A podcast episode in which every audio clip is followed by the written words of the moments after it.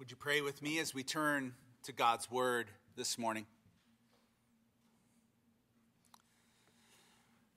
Lord, may the words of my mouth and the meditations of all of our hearts be acceptable in your sight, O Lord, our rock and our Redeemer.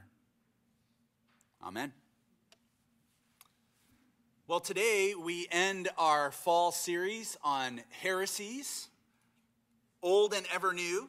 Uh, it's been five weeks of learning what the gospel of Jesus is not by looking at these historical heresies in the church and the ways in which they are still operative for us today. Uh, we're very thankful for the ways in which the congregation has engaged with this series. It's been great. Uh, we've had good conversations with many of you outside of Sunday morning, which we really highly value. Um, we had actually planned initially to go for a couple more weeks in this series through the end of the month, but we've decided that we're going to finish it today uh, for a couple of reasons. First of all, uh, to be honest, it's been a bit of a challenge for us as preachers to do good biblical exposition when in this series we are inherently starting from a negative place, right? We need to talk about what these heresies are and why they are wrong before we really dive into these texts. And I think we both agree that we're craving an opportunity to start with the biblical text and deal with it more closely all the way through, to start and end with, with God's word. Uh, the second reason is as we project it out over the next couple weeks, we realize that we've got uh, this Thanksgiving week coming up, and it felt odd for us to be tackling some of these heavier topics during a week of Thanksgiving. Uh, I know that there's so much gratitude in, in my heart as, as I head into this Thanksgiving week next week.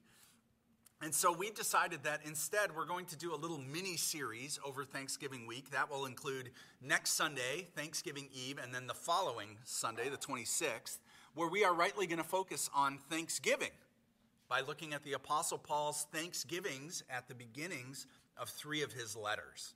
Um, we're excited about this. We think it's going to create a really great atmosphere in this, in this week of Thanksgiving, and uh, we hope that you'll join us. But today, we do get to finish this series on heresies with a modern heresy, the most modern of the ones that we've studied, one that's come into prominence relatively uh, recently, and that is the prosperity gospel. The prosperity gospel. Uh, the prosperity gospel came into popularity in the second half of the 20th century. Um, and essentially, what it is, is it's the belief that financial blessing and physical well being are always the will of God for his people, and that faith and positive speech and donations to religious causes will increase one's material wealth. Now, that's a, that's a pretty static definition, uh, but I'm sure you've actually seen this in action if you think about it. You've been flipping through the TV channels and you come across some TV pastor asking for money to some ministry that happens to have his name on that ministry, and it promises great blessings if you'll give to it. Or you've sat in a church somewhere that seems to be really money obsessed. Hopefully, you don't feel that way here. Uh, maybe you've been in a place where somebody is telling you that if your if your faith would only increase, if you would only have more faith, that you would experience finally a huge breakthrough in your health or in your finances. Maybe you've been in, in certain communities where there's a massive focus on blessing as a sign of faith that things are going well. Essentially, the prosperity gospel has, has a very set view on what it means for somebody to be blessed a beautiful house, a nice car, financial security, lots of leisure time, a healthy and whole body, and strangely, somehow, very white, toothy smiles. I don't know why that's always there, but these become indicators of God's blessing. As with all the other heresies that we've studied over the last five weeks, I think that most of us, even when we see this definition and, and we realize uh, what it is, we go, yeah, there's inherent danger here. There's inherent danger in this kind of thinking. But like all the other heresies too, we have a tendency to slip and fall into this so easily. We can play these games where we say that if I pray more, if I do better, if I give more, if I have more faith, then God will give me what I desire. We can look at those who are healthy and wealthy in this life and, and equate that with God's blessing. We can all have a skewed view of what it means to be blessed. Now, thank goodness, Jesus actually talked about blessing quite a bit and what it means for us to be blessed. And if we will listen to him this morning, he has an opportunity to correct our skewed views on what it means to be blessed. So let's hear what he has to say about blessing. If you'd stand with me for our reading, this is from Matthew 5 1 through 12.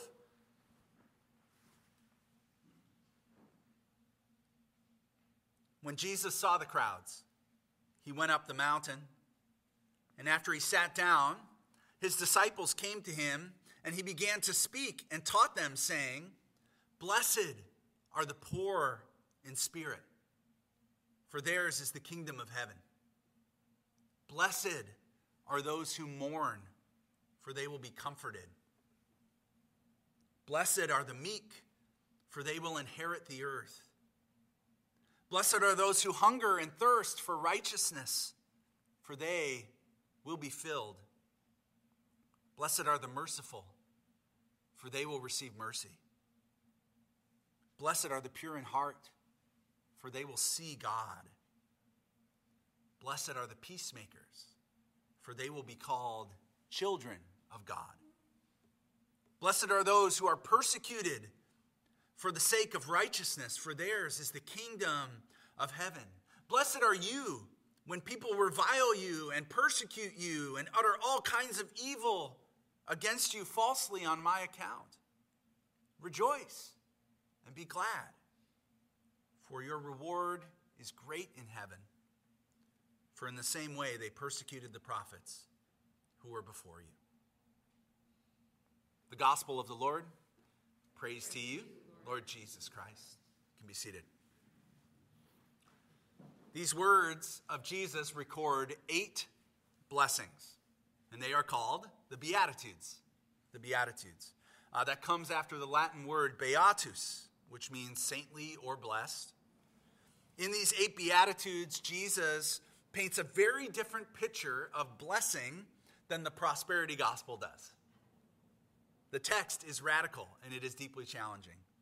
So let me set the stage for you. The Beatitudes are at the beginning of what many people call the Sermon on the Mount. That those words are not actually in Scripture, but this, this collection has been known as the Sermon on the Mount. It's not actually a sermon, probably. It's a collection of Jesus' most popular and well-known teachings. It's his greatest hits. And it spans over three chapters in Matthew. It's also in Luke. Instead of calling this the Sermon on the Mount, Pastor John Mark Comer says this is, quote, Jesus' manifesto for a whole new way to be human in the inbreaking reality of the kingdom of God. That's too long to be catchy, um, but I think Comer's done some amazing work on this manifesto. I'm going to lean on him heavily later in the sermon. But this manifesto mostly follows the Ten Commandments over three chapters. It touches on topics like adultery and money and murder and hypocrisy and anxiety and prayer and judging other people. A lot of really heavy practical stuff in the Sermon on the Mount. But I think it's worth noting. It's worth noting that before telling us what we need to do, or what our behavior needs to be, or how we're supposed to live, Jesus begins with blessing. Begins with blessing. And I think Matthew is saying something profound here in the way that he is ordering this greatest hits album of Jesus. He's saying, blessing is not conditional upon what we do, or the amount of faith that we have, or the size of the gift that we bring. It is there at the beginning, and Jesus gives it freely. So Jesus sees these crowds. He goes up, probably not on a mountain, but to a hillside. And he gathers his disciples and he begins to teach. And he begins with these blessings. It's a provocative way to begin. The Greek word for blessed in this passage is Makarios. Makarios. It's a word that's frequently used in, in Hebrew, Hebrew and pagan literature at the time. And it's a word that's really tricky for us to translate because we don't have an, a one to one equivalent for it in English, in our language. Most translations use the word blessed, like the NRSV, which I read, and that's okay. but it's good for you to know that Makarios is not the word that is used in Scripture to talk about God giving us blessings or blessings that come from God. That's an entirely different word. Some translations have instead happy. But there are problems with happy, aren't there? Especially in the English language. Some use fortunate. Fortunate are you. But then it sort of sounds like we're talking about luck, which isn't really helpful for us. So you see, Makarios is not so much a, a, a, word as it is a salutation in the first century. It was a way that you would have greeted somebody. So when something good happened in your life, the, the birth of a child or, or, or a new job, or, or you did a great job on your test, or you were healed from some sort of illness, you would greet somebody and you would say, Markarios. Markarios. Congratulations. Fortunate are you. Blessed are you. Things are going well for you. It was a salutation for the first century. So Jesus uses this salutation, this word, Markarios, eight times to start his teaching. But what follows is not what most of us would expect. Congratulations, you're poor in spirit. Congratulations, you're mourning. Fortunate are the meek and those who hunger and thirst for righteousness. Happy are those who are merciful and pure in heart, the peacemakers and the persecuted, and those who are hated by other people. I've grown up in the church. I've read these things so many times that they can lose power for me if I'm not careful. But maybe you're reading or hearing this for the first time, and if you were, I wouldn't blame you if you thought that Jesus was out of his mind, because this is a pretty crazy idea. And because it's so crazy, it's led people to misread this passage or misinterpret the Beatitudes. So let's eliminate a few possibilities first before we say what the Beatitudes are. First of all, the Beatitudes are not a list of virtues. They're not a list of virtues. I don't know if you're like me, this is where my mind kind of goes first. Okay, well, the poor in spirit, so what's the virtue here? Maybe they're the ones who recognize their need for God, and, and those who mourn, what's the virtue? Maybe they're the ones who are sensitive to the fallenness of the world, and, and maybe the meek are those who, who show restraint, and those who hunger and thirst for righteousness are the ones who are really striving for God in their hearts. And those might be true, but none of those really work because those aren't virtues. The word Jesus uses for poor is the word for abject destitution or poverty. And he adds poor in spirit. What does that even mean, by the way? What does poor in spirit mean? Well, it's what Dallas Willard called a spiritual zero someone who has nothing to offer spiritually. Those who mourn aren't mourning their sin or the sin of the world, they're actually just heartbroken people. That's the word here. People who are experiencing loss, who are depressed, who are at their end, who have nothing left. The meek are those who are oppressed, who have no power, no agency, no way of getting out of the tailspin that they are in. Those who hunger and thirst for righteousness are, are, probably not those who are striving for God. They're the ones who really want a relationship with God and, and, and, and themselves and others, but they're too messed up to get their stuff together. And I think we all know someone like that in our lives. Are any of these things good things? Is it good to be poor or grieving or messed up or oppressed? No. These are hard things. Those are not things that we ought to be striving for. These are not virtues that we ought to be striving for. Now, there are some kind of semi virtues on this list. The last four blessings are more virtue based the merciful, the pure in heart, the peacemakers, the persecuted. But even these are not truly virtues that we should be striving for. Remember, Jesus is speaking to a group of Jewish people who are under Roman occupation. They are likely taxed upwards of 85%. They are living in poverty that's imposed by a foreign ruler. So, being a peacemaker might sound all virtuous to us here today, but it would not have been virtuous to that crowd that was listening to it. In fact, to be a peacemaker would be to betray your community or even to betray your God. To be a peacemaker is to be a traitor. There's a lot more to say here, but it's clear that as we look at this list of Beatitudes, it doesn't work to look at this list and say this is a list of virtues. Second thing the Beatitudes are not is it's not a list of commands. So often we want to go to the Bible like it's a manual. Bible, just, just tell us what to do so we can say, okay, I'll become poor, or I'll become meek, or I'll, I'll make a way for myself to become persecuted, and then I'll receive God's blessing. because Matthew 5 told me to do it. But we know that God does not want these things for us. Remember, Makarios is a salutation, it's not a command. Third, the Beatitudes are not a list of wise truisms. It's not like reading the book of Proverbs. Do the meek typically inherit the earth? No, they don't. The meek very seldom run the world. Do the merciful always receive mercy? No. Read about our brothers and sisters in, in, in Somalia or Iran or Turkmenistan or India. These merciful ambassadors for Jesus do not find mercy. Oftentimes they find imprisonment and beating and death. So the Beatitudes are not a list of, of truisms either. So then, what are the Beatitudes? If they're not virtues, commands, or truisms, what are they? I think it's Jesus showing us the way of blessing in the kingdom of God. Not in the kingdom of this world, but in the kingdom of God.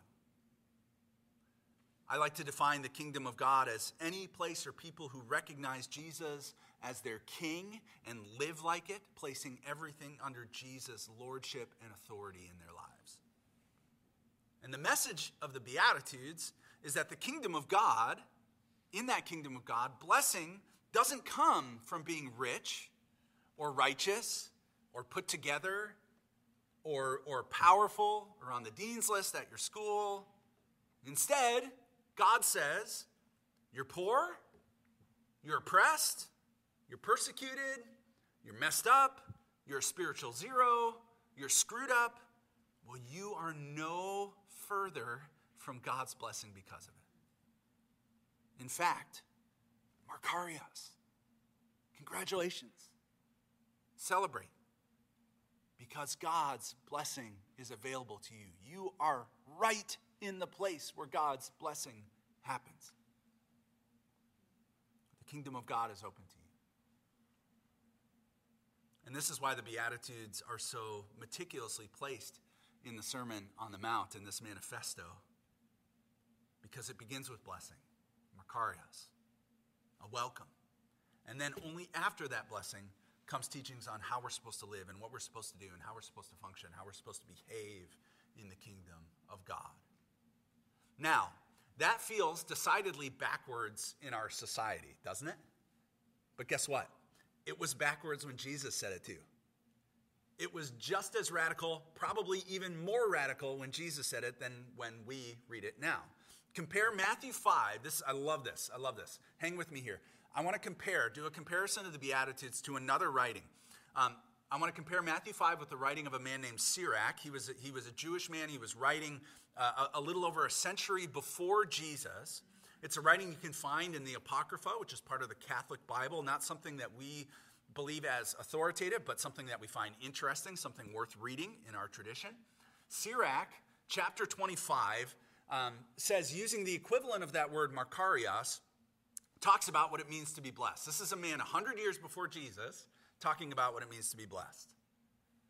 I can think of nine whom I would call blessed, and a tenth my tongue proclaims. A man who can rejoice in his children. Stop there for a second. That's first. Right away. I can't help but think of the uh, hashtag blessed caption on social media with perfect smiling pictures of your kids where they're sitting still and their hair is all good. I'm blessed if my kids are put together and they're smiling and they're well dressed and they look happy, right? a man who lives to see the downfall of his foes, blessed to be a winner, to come out on top in business or in sports or grades or anything competitive. Third, happy is the man who has, who lives with a sensible wife. I don't even want to touch this one, but suffice it to say, blessed if my spouse is everything they could dream, uh, that I could dream that they would be right? and the one who does not plow with an ox and donkey together. The idea here being that it, you have good business acumen, that you work smart, but you really don't have to work all that hard. Happy is the one who doesn't sin with the tongue. This is actually not a moral sin. What they're saying is you're well spoken. You've got good things to say. Your captions are always so witty. The one who is not served an inferior. So you run the show. In fact, you're blessed when other people have to serve you. Happy is the one who finds a friend. Look how many followers I have. How many people consider me a friend? I'm never lonely. The one who speaks to attentive listeners. You've always got people lined up to hear what you have to say. People love to follow you. Ninth, how great is the one who finds wisdom, which means that people come to you for advice, that you've got so many good thoughts that you have, you have, you have plenty to spare upon all the people in your life. And then, tenth, but none is superior to the one who fears the Lord. I don't know about you, that feels like a throwaway, doesn't it? Almost like it's kind of a throwaway line. It, it, I'm sure it's well intentioned, but it's like all these things are really blessed. But of course, you want to fear the Lord as well. Now, I look at the wisdom of Sirach and his list, and it looks pretty good today in 2023 in the Western world. It's sort of like a vision statement for the prosperity gospel, isn't it? People today are striving and paying for and leveraging their social capital to project themselves exactly as Sirach has put here. And to make sure that we're fulfilling that last clause of the fear of the Lord, we even come to church on Sunday. But we stack this up against Jesus' Beatitudes, and it looks nothing like Sirach's list. Nothing. I told you I was going to come back to John Mark Comer. He did an extremely loose translation of the Beatitudes. I think it's worth reading in its entirety. I want you to notice how unlike Sirach his list is. He says, Blessed are the down and out, the unemployed and the underemployed, those getting gentrified, those on the wrong side of globalization, those without a college degree or health insurance, and those who are spiritually simple, who really have very little to offer because they are in the kingdom of God. Blessed are the sad, the depressed, those grieving the death of a loved one, the failure of a marriage, another miscarriage, the pain of one's genogram, because one day God Himself will wipe away every tear from their eyes. Blessed are the quiet, the shy, the socially awkward, the uncool, the badly dressed, the people with six followers on Twitter, because one day they will be free from the tyranny of what others think of them, and they will take up their role as a king or queen over God's world. Blessed are the messed up, those who just can't get it together, the addicts, the mentally unstable, the overweight, those from an abusive home, for they will one day be so full of God's life that they won't know where to put it all. Blessed is the little guy, the people who get stomped on, passed over, that don't fight violence with violence, because one day they will get all that mercy back with interest. Blessed are all the Christians in a post Christian culture that is hostile to all they believe even though they are made fun of, looked down on, called stupid, and seen as behind the times, they get to share in the cross shaped life of Jesus and the kingdom of God. This is Jesus' Beatitudes. They were subversive then, and they're even more, perhaps, subversive now, especially here in America, where what does our Constitution say? our, our, our inalienable rights, life, liberty, and the pursuit of happiness, blessedness. Our Western narrative is based on this pursuit of blessedness, what Richard Rohr calls the folly of the winner's script, an upward mobility narrative that convinces us that life, as it goes on, will get more and more and more and more blessed. The best college, the right job, the best marriage, more promotions, a better house, well adjusted kids, a perfect retirement, and on and on and on. But I think we know here today that life does not work out this way, does it? If it does, it doesn't stay that way for very long. Because at some point, the roof will cave in on our lives. Our careers will stall. Our bodies will fail. We will have to mourn for a loved one we will find ourselves spiritually dry or completely lost. We will receive a diagnosis. We will be reviled by somebody. It will happen. And for some of you, I know that that is happening right now. The good news of the gospel this morning is that if or when that is you, you are in the place where God's richest blessing seems to occur. Jesus takes our warped views of blessing and he graciously redefines it for us. Blessing does not come from the carefully curated social media or the perfect Christmas card if you're working on that, or the stuff we have, or the upward mobility. Blessing is a salutation that Jesus himself gives to us when we name him as king.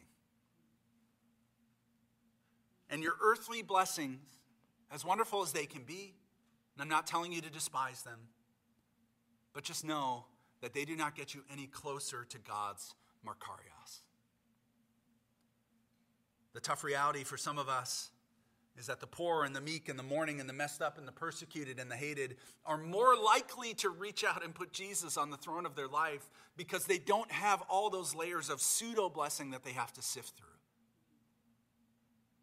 Think of it this way the poor came to Jesus and they still walked away poor, but they were blessed by him.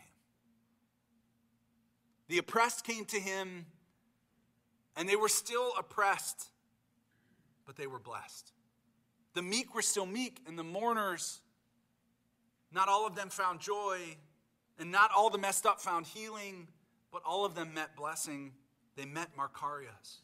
They heard that salutation because Jesus, when he is crowned as king, gives us a vision beyond the prosperity gospel to the Makarios gospel a blessing for today and a hope for tomorrow.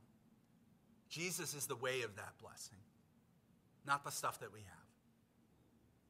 So, for those weak, messed up, downtrodden, mourning, passed over, despised, and oppressed, Makarios, blessings to you from Jesus Christ. He is the King, and his kingdom is for you.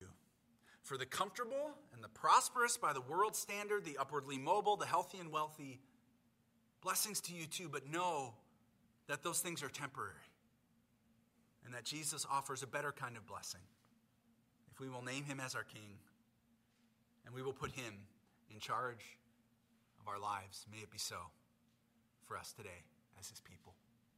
Amen. Amen. For one last time in this sermon series, I'm going to invite you to stand as we respond with the words of the Apostles' Creed a sign of our understanding of the gospel of Jesus Christ, but also our united faith that we share with brothers and sisters around the globe today. Not only today, but in throughout the church's history, we join together with all the saints and affirm our common faith together. I believe in God, the Father Almighty, maker of heaven and earth, and in Jesus Christ, his only Son, our Lord who was conceived by the Holy Spirit, born of the Virgin Mary, suffered under Pontius Pilate, was crucified, dead, and buried. He descended into Hades. On the third day, he rose again from the dead. He ascended into heaven and sitteth on the right hand of God the Father Almighty. From thence he shall come to judge the quick and the dead. I believe in the Holy Spirit, the holy Christian church, the communion of saints, the forgiveness of sins, the resurrection of the body, and the life everlasting. Amen. Amen. Please stay standing as you're able for our closing hymn. It's number 408 Guide Me, O Thou Great Jehovah.